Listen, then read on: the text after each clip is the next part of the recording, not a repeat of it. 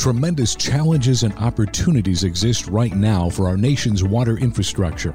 In this podcast, the industry's top leaders and innovative minds share their knowledge and insights for ensuring our water systems are operating safely and efficiently. These discussions are designed to motivate and create vibrant 21st century water systems and the innovative workforce required to lead and operate them. This is 21st Century Water with your host, Aquasight founder and CEO, Mahesh Lunani. Well, good morning, good afternoon, good evening. I'm with Megan Ross, Utilities Director at Pinellas County, Florida. She's a chemical engineer, completed her graduate certification in public administration, worked in private sector as a process engineer, and now in the public sector leading a county utility. Megan demonstrates that you don't have to be a civil engineer to be a water leader. What you need is the right combination of technical problem solving, strategic planning, workforce development, and performance management skill. This is our episode 18, and she is our first guest from the great state of Florida. So I'm really looking forward for an exciting discussion with Megan. Welcome, Megan. Well, thank you, Mahesh. I'm really excited to be here. Real pleasure. Let's get right into it. Early in your career, you did a switch. You were a chemical process engineer at a number of private sector units. And then you moved from a process engineer to running capital projects in public sector. And you never look back since then. What triggered that move? So that's a great question. What initially triggered that move was simply built out of selfish reasons. I, I wanted to work locally. And at the time, the private sector, this was in 2013, was still experiencing some market fluctuations. You know, businesses were still really struggling coming out of the economy. It was quite uncertain at that time, particularly in Florida, in the Tampa Bay area. And so I wanted more stability and I wanted to contribute locally to the community. I didn't know anything about government. I didn't know anything about local government. I had grown up in Pinellas County my whole life for the most part. And it was just out of selfish reasons. So once I got into the industry and started learning about utilities and wastewater and infrastructure and local government, I stayed for the reasons that it offered me opportunities for leadership. And that combined with the fact that I saw just such a need for talent in this industry that I wanted to contribute to that need and I wanted to recruit others to help because I just saw such a need in the realm of infrastructure, particularly in water and wastewater. You know, it just really it, really excited me as an engineer and both unlocked leadership potential that I had and have been looking for that the private sector did not offer. And so that has what has caused me to stay. Well, that's a great story. So you really wanted to stay local. You saw a talent gap, and then you saw an opportunity to unleash the leader within you. And so that's what drove the stickiness in the sector, as I see it. Great. So let me talk about your utility. Can you describe the size and the economics of your utility and what is one thing that keeps you up at night in this role in this job yeah so just uh, broadly our utility i would say it's a moderate sized utility we're not large we're not small we're about 114000 water accounts 83000 sewer accounts and right around 21000 reclaimed water accounts what makes it a little bit more complex is that we serve several communities, both their retail, water and sewer operations, and wholesale. So we have about 14 cities that we own and operate their water and or sewer infrastructure and then we have also a handful of wholesale customers. And I would say what keeps me up at night not a whole lot. I mean, I sleep pretty well. we have a really great team. But I will say, though, what I think keeps us going is we're really catching up to a lot of needs that we have in our infrastructure. I mean, there was a number of years following the recession that infrastructure was just not adequately invested into in terms of the water and the sewer system in particular. And so we're really catching up. And meanwhile, trying to also be progressive and implement systems and programs that are more forward thinking to the future such as advanced metering infrastructure, and also a regional biosolids facility that is really needed. There's just a lot of big projects and programs that we're embarking on now all at once that is keeping us very busy, mm-hmm. very interesting, but also very busy, while at the same time trying to play catch up with, you know, some infrastructure that is quite frankly is failing and that really needed an investment years ago. So we're now trying to expedite those capital programs as much as we can. Right. No, I mean, it's good that you uh, decouple the challenges and letting you sleep nicely because that's uh, that's the best form of leadership is not to take it home but that being said, I mean, the way you described your regional water utility and the fact that you supply and you run a number of small cities, 14 of those, that makes up for a challenging governance model, I would assume. Yeah. Because the representatives. So, how does that work today? And how are you organized internally? Because you're serving so many communities to manage your $200 million revenue business. Yeah, sure. So, we are a seven member commission that we report up to, an elected body of Pinellas County. And it is a commission county administrator form of governance. So we do have a, an appointed county administrator that is appointed by the board that all county departments roll up to, including ours. As a department, we are divided by functional areas such as maintenance, plant operations, customer services, et cetera.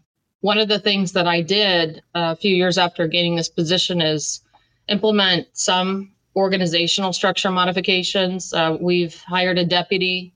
We have a deputy structure now that oversees our operational divisions. We also have an intergovernmental water manager that manages all of our relationships with those cities and with our wholesale partners, all of the interlocal agreements and things that we need to keep up to date because it really is all about partnerships and right. maintaining all of those partnerships is important. Uh, we also have a partnership with a regional water supplier, Tampa Bay Water, which actually supplies water to the entire region, including Hillsborough County, Pasco County, and various cities. So there's that partnership as well. But I think what's also helped us organizationally is the implementation of our strategic plan. We really, I think, moved the ball forward. This is right in the middle of the pandemic in 2020. We decided to release and implement a strategic plan, mm-hmm. um, partially virtually, but it was needed because as such a large department managing so many projects and programs, we just all needed to get on the same page and all needed to have direction. Uh, you can see my mission, vision, values poster behind us. Mm-hmm. And I think that's really helped to communicate to all levels of the organization what we're doing, why it's important, and how it rolls up to that broader outcome to the community. Right. I'm glad you brought up this topic of strategic plan. One of the fascinating things I've heard in episode 17, which is the one before that, um, I had Carla Reid.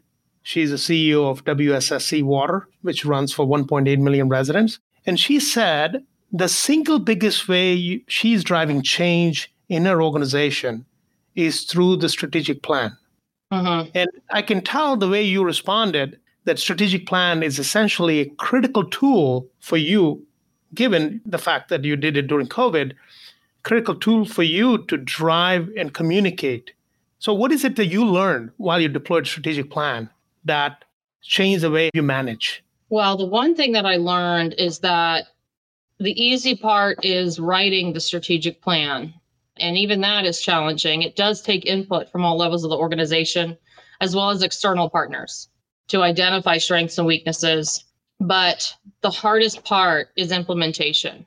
You know, I think there's various research out there and articles that show that a lot of strategic plans fail on implementation because there isn't an organizational structure behind actually implementing what you're trying to do. And it's really easy to have these high aspirational goals but then when the rubber meets the road, how is it actually going to get done? And who's tracking and monitoring performance and implementation to make it a reality?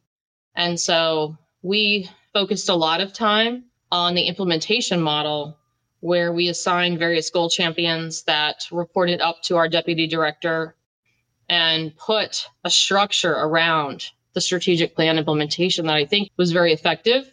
But it also required some change management people were, you know, a little bit hesitant about it. Why do we have to do this? I don't understand. You know, you're upsetting my apple cart type thing. Of course. Uh, but I do think now that it's been a couple years into it and we refresh it annually. I mean, we put the time in to revisit it annually, to update it, to refresh it.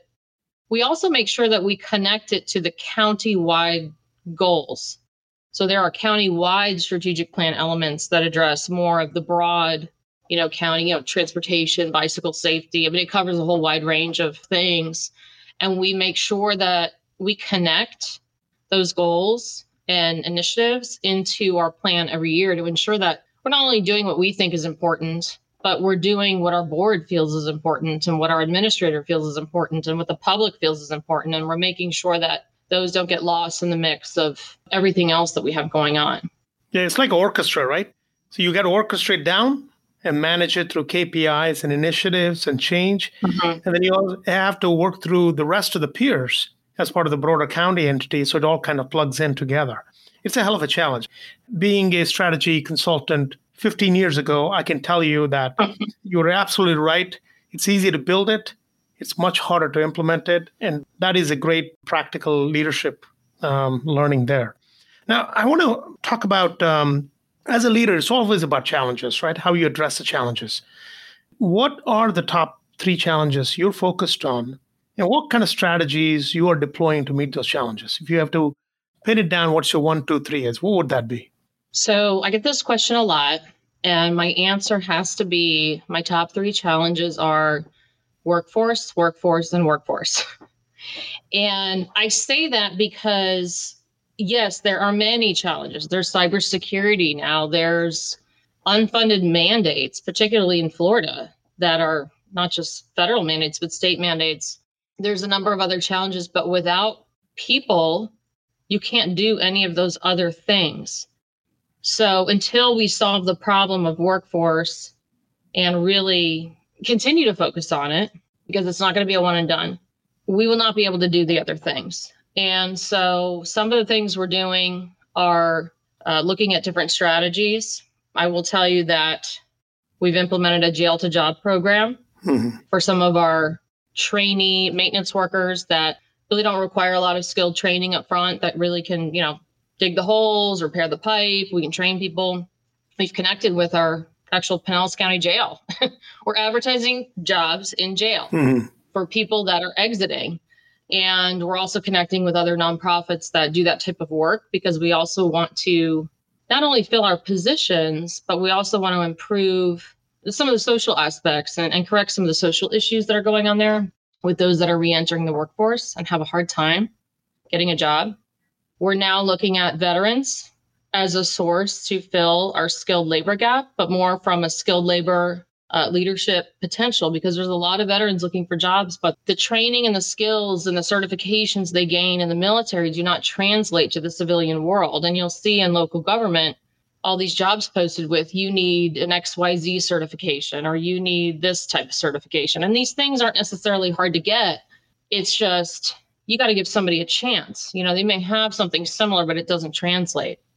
So taking a chance on people and kind of recognizing that, being a little bit more open minded to other skills that are translatable and not just being so narrowly focused on you have to have utilities experience. I mean, I came into this utility, I didn't have utilities experience, right? But I learned it very quickly. Uh, my experience was very translatable. And in fact, some of the industries I worked in before were much more difficult than water treatment when you're talking about phosphoric acid and sulfuric acid and pulp and paper and things that are just much more complex and dangerous. But we are also having to recognize that as a county government, we're not necessarily going to be able to hire full time positions in certain skills. When we look at cybersecurity, am I going to get a leading cybersecurity expert to work for Pinellas County government? Chances are like one in a million unless they just really want to live near the beach and, and like retire here or something right? So we've got to look at outsourcing and, and that's what I, i've really been driving my team. You know when we're looking at for specialized type positions to meet our needs sometimes it may not be a new position. You know sometimes it might be outsourcing to specialists because you're not going to get that skill in house So just being realistic there. Um, we also see that challenge with engineering right now, along with a lot of the funding that gets poured in, you know, through this infrastructure bill, through state funding that we're seeing. These are all great things getting poured into water and wastewater. But what it means is the private sector is snapping up a lot of our engineers. Right. So we can't compete with some of the offers, you know, the signing bonuses, et cetera. We just can't do that as a local government. So just being realistic about looking at other opportunities, program management services, outsourcing, and things like that. So that's our biggest challenge. And I would say there's many other challenges, but like I said, without people, we just can't get those other things done. Yeah, I'll tell you what, there's so many points you said that resonates well with me. But the two in particular, one is if not for people, organizations work flawlessly. But the fact that you have people and you have to find a way to make them all work together. So that's a big challenge, the workforce, not just from a hiring and skills gap point of view, but even the ones you get, right? You know, you got to train them, coach them, and so on. Right. And the second thing is, unfortunately, the county or city government is not in a position to match up with highly specialized talent that's coded. So you can't hire data scientists or cybersecurity professionals. They're working for Amazon and Google, etc. So I think you want to tap into, and that creates a great partnership model, an ecosystem that you depend on for these things. Right. But I can tell you that there's one thing I got infected during COVID is empathy. Okay. Not COVID. Fortunately, it's always been negative test. I changed as a leader in the last two and a half years as a CEO of the company to be much more an empathetic CEO. And I wasn't before. Before I was running like a Silicon Valley type. And I think these um, moments really evolve you. Yeah. So the question I have for you: How have you changed? Like during the COVID, how are you different CEO? That's a good question. I definitely have heard a lot of what you just mentioned, the empathy becoming bigger in the spotlight in terms of leadership. And I, I can't deny that that did occur. When you talk to people that were struggling to watch their kids at home and schools were closed, I mean, there was literally people having nervous breakdowns. I mean, like to the point of like pushing them to the edge. Right. And I felt so awful and and really understood where they were coming from. I, I have a daughter and she's a little bit older. So I was a little bit lucky in that regard. But I mean, I couldn't imagine what these people had gone through. So empathy was definitely a big growth factor for me as well. I think also strength, just there were moments of panic where I could sense that people were almost losing it, even some of our leadership folks. And so making sure that I presented, regardless of what I felt or what was going on in the world, that I would present myself with a calm and kind of calm the room no matter what was going on.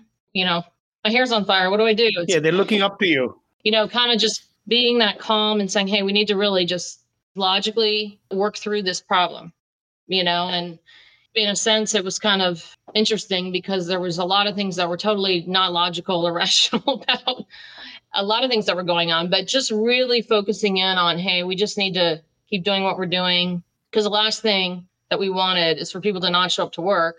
And now we don't have clean water to provide people and sanitation, you know, sewer services, which is like the number one protector of public health. Okay. I mean, if you want to talk about disease, right. Without a sewer system, you're going to have a lot of disease. Okay. Right. You're not going to be worried about COVID anymore. So, really communicating also to staff and employees, really staying engaged, even virtually, and letting them know that, that what they are doing, they are, you know, they're not hospital workers, but they're equally as important as the hospital workers. They may not get that recognition, from you know the news and other outlets but they're getting that recognition from us internally as leaders that we really need to explain to people that what they're doing is so important to public health. And i think the fact that we had started communicating that prior to the pandemic because we recognize what we do every day is important to people and have been communicating that right along. So it wasn't a new thing to communicate but it was just emphasizing that hey without us we're going to be in a lot of trouble. I mean, we have to show up to work right. for our community. That was just something else I learned is really, really staying calm and not getting into a panic mode and just working through the issues as they come. Good. I mean, the, these crises evolve us as individuals for sure. Shifting from pandemic to climate change for a second. The rising sea levels, in particular, for a county like yours, what impact will it have for your utility and how are you preparing for it? Yeah, so if you look at a map of Pinellas County, where we are, not not a lot of people know Pinellas County, but if you look at the peninsula of Florida, you'll see another peninsula on the peninsula on the west coast of Florida. So we're a peninsula on a peninsula. Right. So we're surrounded by water. Right. Right on three sides. And so yes, yeah, so we're very vulnerable. And the interesting part about it, you know, we've done a lot of a lot of work on addressing sea level rise and climate change. I can tell you that as a county and as a state, we can't simply take the option of retreating from the coastline because the coastline's all around us, number one. So we can't just evacuate the whole county. And number two, our lifeblood of our economy is tourism. I mean, it's our beaches. So we don't have the option of simply saying, well, I don't want to build that water booster station out there on the beach because, uh, you know, because of sea level rise. Well, now what are all these hotels going to do? They need water supply. They're not going anywhere anytime soon. So, really, our approach is to manage and mitigate. And more specifically, as a county, we have embarked on a vulnerability analysis. So, looking at different sea level rise projections combined with, keep in mind, the hurricane and storm surge models that, you know, kind of combine with that and overlaying all of our critical assets to determine what is most vulnerable to us as a county looking at all of our assets combined We've also implemented a sea level rise screening tool for all capital projects. So all capital projects that are planned get run through a sea level rise screening tool so that we can make better informed decisions about what to do as we rebuild and rehabilitate various assets. So it's kind of what we're doing more broadly.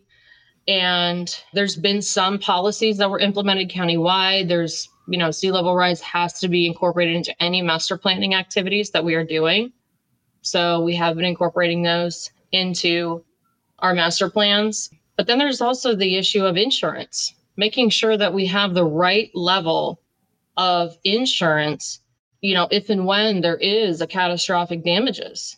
And so that is something that we've also been focused on is, is making sure we have appropriate insurance coverage. Good. You know, 50, 70 years ago, our current infrastructure was built, and we're thankful for that generation to have built this. Obviously, we are on borrowed time now, and you're reinvesting to rebuild it. But 50, 70 years from now, right, I'm sure the residents would be thankful that we're thinking about those macro impacts mm-hmm. and building that resilience into it because somebody has to do it. And it's a generational thing, right? Right. Uh, unfortunately, we, in the day of TikToks, we just want gratification today and now. But what we're doing here is for the generation coming after so they can survive. Right. Right. Infrastructure is a long term investment, it's not right. a short term. Now, as I was preparing for this, obviously there's a lot of research I was doing, but one of the things is you ran the collection and wastewater treatment operations. You have two plants South Cross Bayou, 22 MGD average treatment, and William Dunn, 6.5 MGD. As someone that who has run these plants, what are the challenges in running a plant?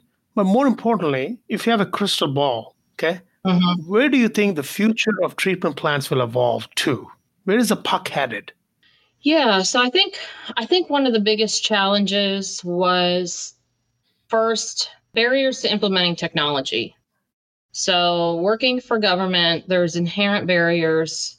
You can't just pick something off the shelf and say this might work well, let's try it. You got to go through a bidding process. You got to go through a competitive process for everything. And that inherently delays the process. And you could end up with something that is not really the right technology that you were trying to get in the first place. So there's barriers there that I think partnering with certain institutions that we can overcome them, like the Water Research Foundation and others that are collectively doing work and research to kind of vet a lot of these technologies. The other aspect of it is implementing basically an asset management program. That was one of the big initiatives at the time and is still one of our initiatives. But getting really the culture change of let's not wait until something is broken to fix it. Let's get the preventative maintenance and the predictive maintenance implemented because that really wasn't there at the time when I when I had started there. it was a very reactive culture, which led to just continuous emergencies after emergencies. So it took various proactive steps to get us out of that downward spiral, which we did. But yeah, that asset management culture and program and, and standing all of that up was a big challenge. But I think it was a successful challenge and it was a worthwhile challenge to have.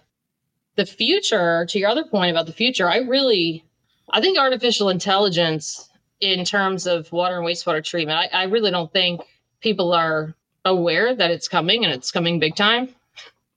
You know, you see it out there, but if you look at the fact that we all are having workforce challenges, recruiting licensed operators, the retirement boom, et cetera, combined with the advancement of artificial intelligence, I mean, it's only a matter of time, and it's not going to be a whole lot of time before wastewater water plants are just run by machines.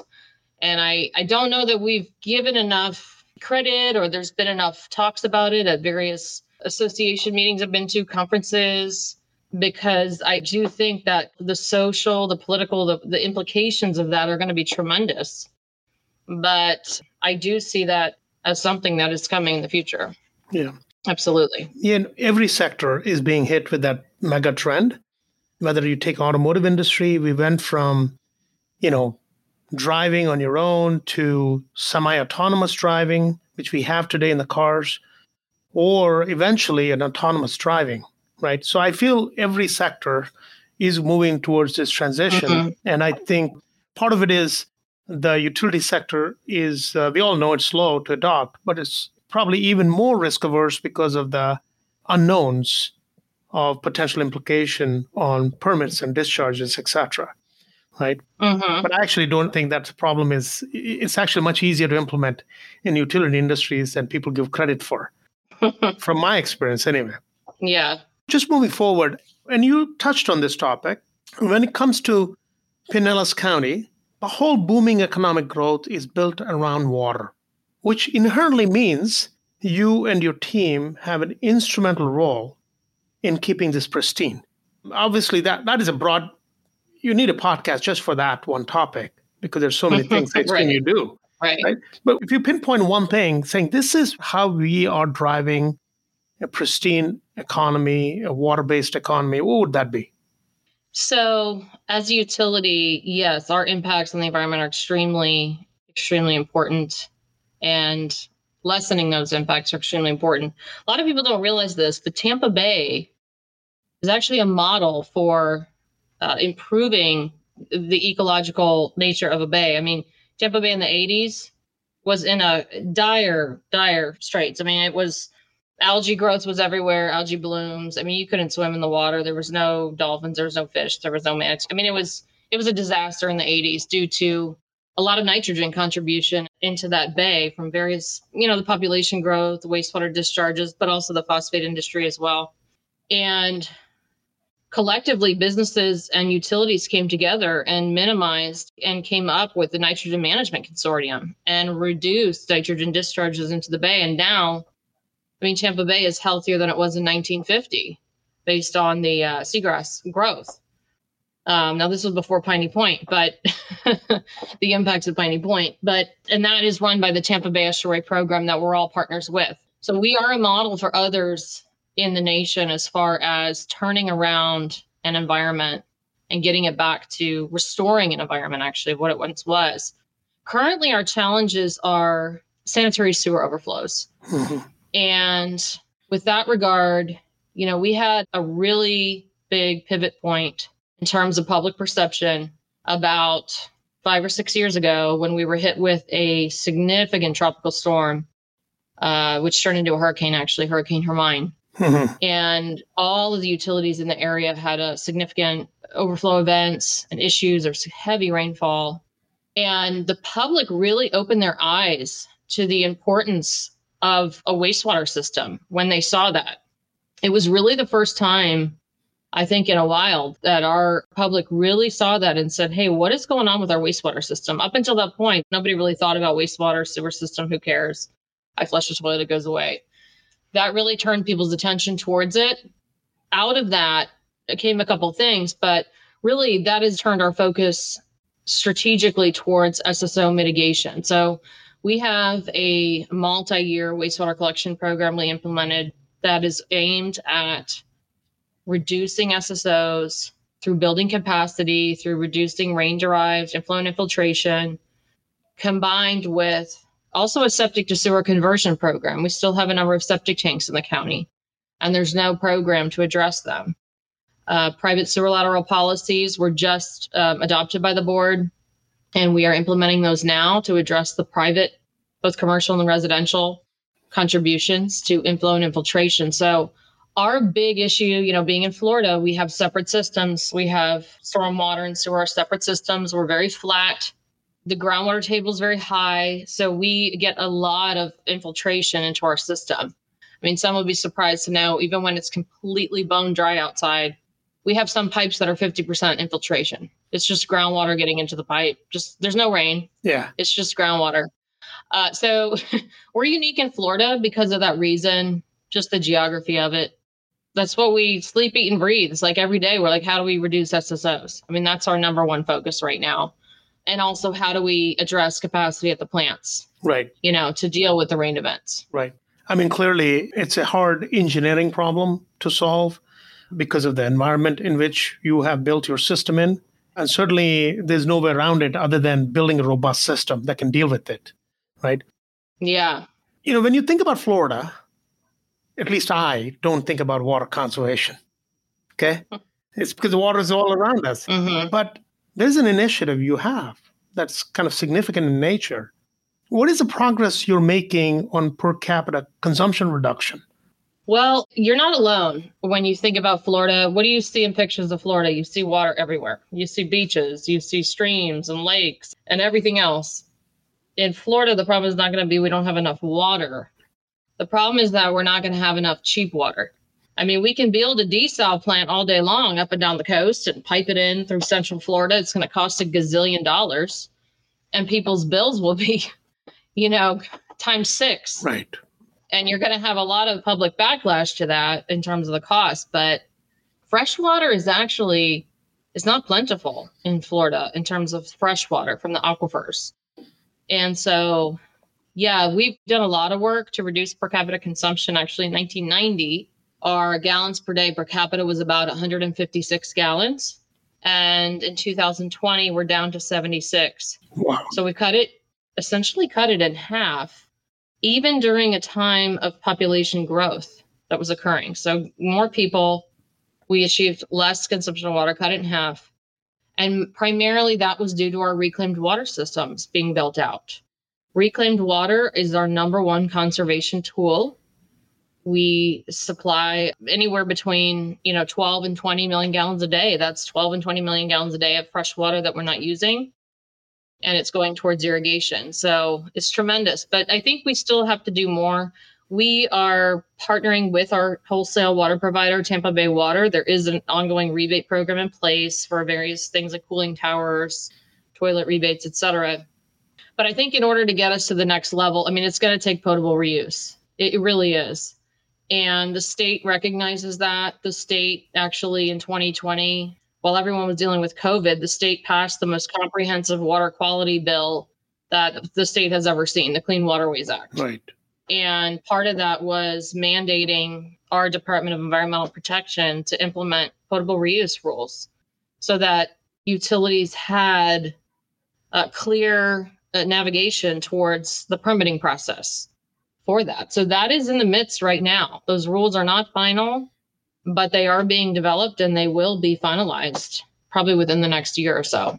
Just hearing you, it's very clear that you have a clarity on thinking when it comes to water consumptions and what your priorities are and, and, that's just excellent to see you know how you are approaching all these challenges you know i was i looked at this partnership you have in the county it's called wastewater stormwater partnership there's 17 municipal leaders several mayors on it you're part of the technical team is it still actively you know working And where do you see you know, the impact of this in the next three years? So this group is still active. In fact, we just had a meeting last week, and the partnership was born out of some of those the issues that I mentioned earlier with the hurricanes and the SSOs that occurred. it was born to address some of those issues collectively as a county. You know, we as a county utility, we own two of the wastewater plants, but there's 13 wastewater plants. I mean, they're owned by cities and others. So the public doesn't see municipal boundaries when it comes to their wastewater system. They expect to leave home, go to work, and they might be in a totally different sewer system, but there's no blinking sign saying you're leaving the Pinellas County sewer system and you're going to City of Clearwater now. Right. Or you're going to St. Pete. Okay. And so from a political and public perspective, I think the desire was, hey, I don't care that you're St. Pete and you're Pinellas and you're Clearwater and you're Oldsmar and you know all these different cities. We as a county need to come together and address this and come up with a solution. So the partnership was born out of that and there's no formal governance structure. It's horizontal coordination is what it is. Mm-hmm. We did collectively agree on a seven point strategic action plan and we are progressing through nearly all of the elements. The last one that was last on the list was the private system component because as you are aware, if you think about water, I mean, we can plug up our system all day long. The water's just going to move over to the private side and same amount of water is going to get in the system. Right. So you can line pipes all day long, but if you're not lining the private side and addressing it, you're not going to solve the problem. So we just recently passed our private sewer lateral ordinance for the county, and we're hoping that will be a model for the other cities. So that's kind of that last piece of the strategic action plan. But it is still active. And I think it's been really important to, like I said, address the public concern, really come together and collaborate and say, hey, you know, the public's really angry about this, but we need to communicate what we're doing to address the issue. You know, we're local government. So rather than getting defensive and saying, hey, you know, we, we don't have the funding, we don't have this, we, you know, it's not our fault. It was really kind of saying, hey, yeah, there is a problem. We have to recognize that and we have to address it and we have to do things to correct it. And out of that, a measurable outcome was funding. I mean, nearly all the cities in the county achieved pretty substantial rate increases, partially as a result of that partnership coming together and saying, here's what we need to do. We're all unified in our response, and we're going to need money to do it.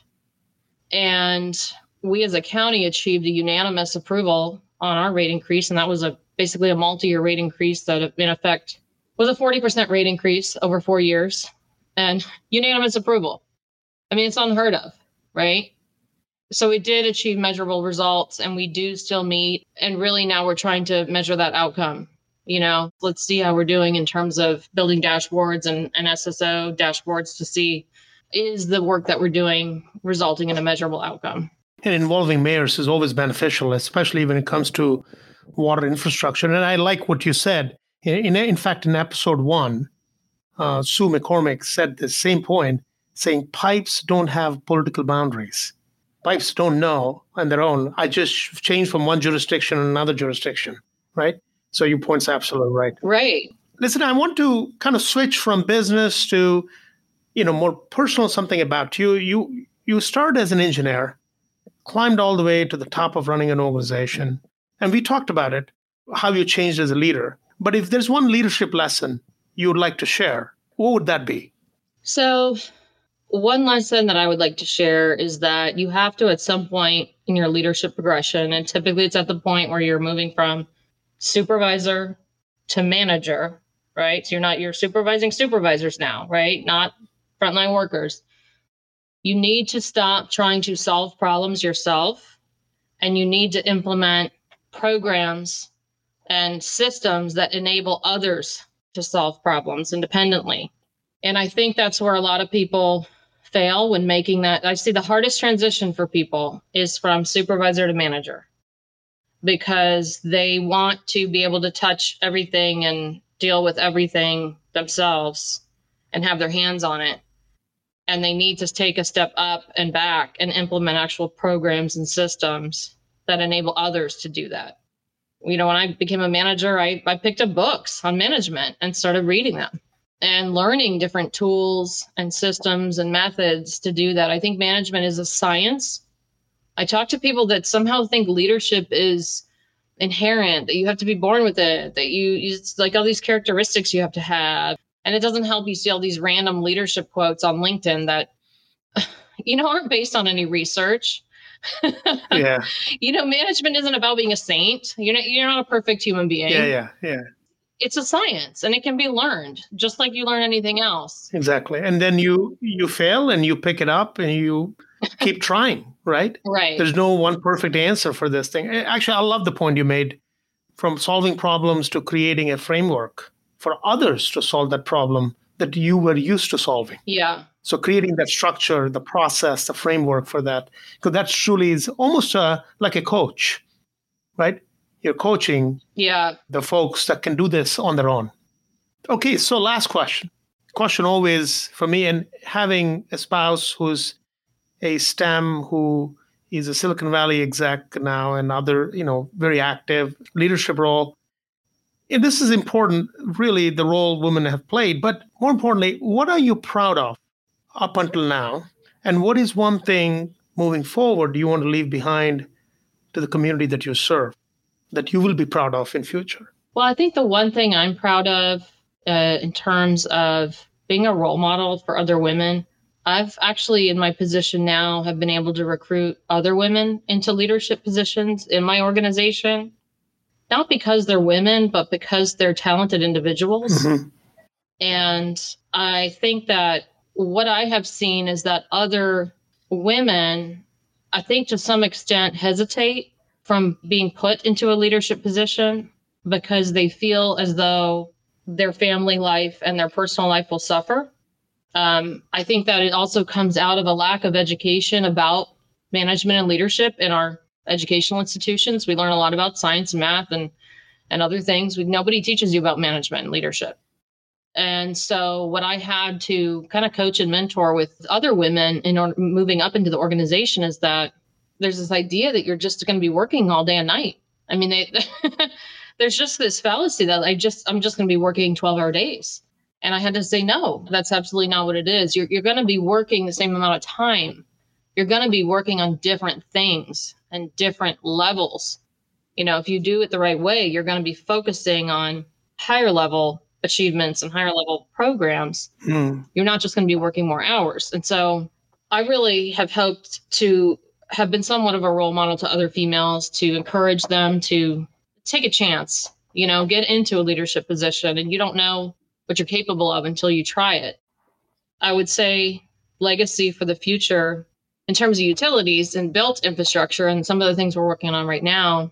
I want to build a regional biosolids facility that is actually more of a resource recovery combined with organic waste mm-hmm. with our solid waste partners, looking at food waste, you know, fats, oils, and grease, and biosolids. So not only a regional facility with all of the cities combined, but something that will lower our energy usage and will address emerging contaminants. So, looking at solar options, uh, solar drying options combined with something to address PFAS, because that is that's going to be a major, major change with biosolids treatment, and we want to eliminate that from continuing and persisting in the environment. Mm-hmm. We want to address it, and I'm hoping that we formulate a model for the rest of the state to follow in Florida. Right. The reason is fascinating to me, the legacy you want to leave behind is you want to create a circular economy, mm-hmm. circular economy within Pinellas County through this recovery, whether it's energy, waste, nutrients, etc. And I'll tell you, that's where the puck is headed when it comes to wastewater utility. Yes. That really is where the puck is headed. You know, it's a 10 year journey. It's not something that's going to happen tomorrow. I believe the utility leaders are not going to be called utility leaders anymore, but they are essentially a circular economy leaders. They're recovering the resources, putting it back into the local region. Absolutely. Listen, it's a fascinating conversation. You joined, you know, water business um, for selfish reasons, as you said. Uh, you want to stay local, right? Uh, moved up to be uh, a leader, in every one of the leadership concepts you talked about have been terrific. Uh, the fact that a workforce is your biggest challenge you worked at the plant level and you see AI as a very important element. You're looking at new partnership models, especially for skills and talents that you can't hire on your own to build that ecosystem and really something you're proud of, to be a, a role model for women, and eventually you want to leave behind a circular economy in the county you live. It's a fascinating discussion. I loved every moment of it, Megan. Okay, and I want to thank you for joining. Well, thank you, Mahesh. Thanks for having me. A real pleasure. Join host and Aquasight founder and CEO Mahesh Lunani again next month for another episode of 21st Century Water. Subscribe for free in Apple Podcasts, Google, Spotify, or Stitcher. Produced by Jag and Detroit Podcasts.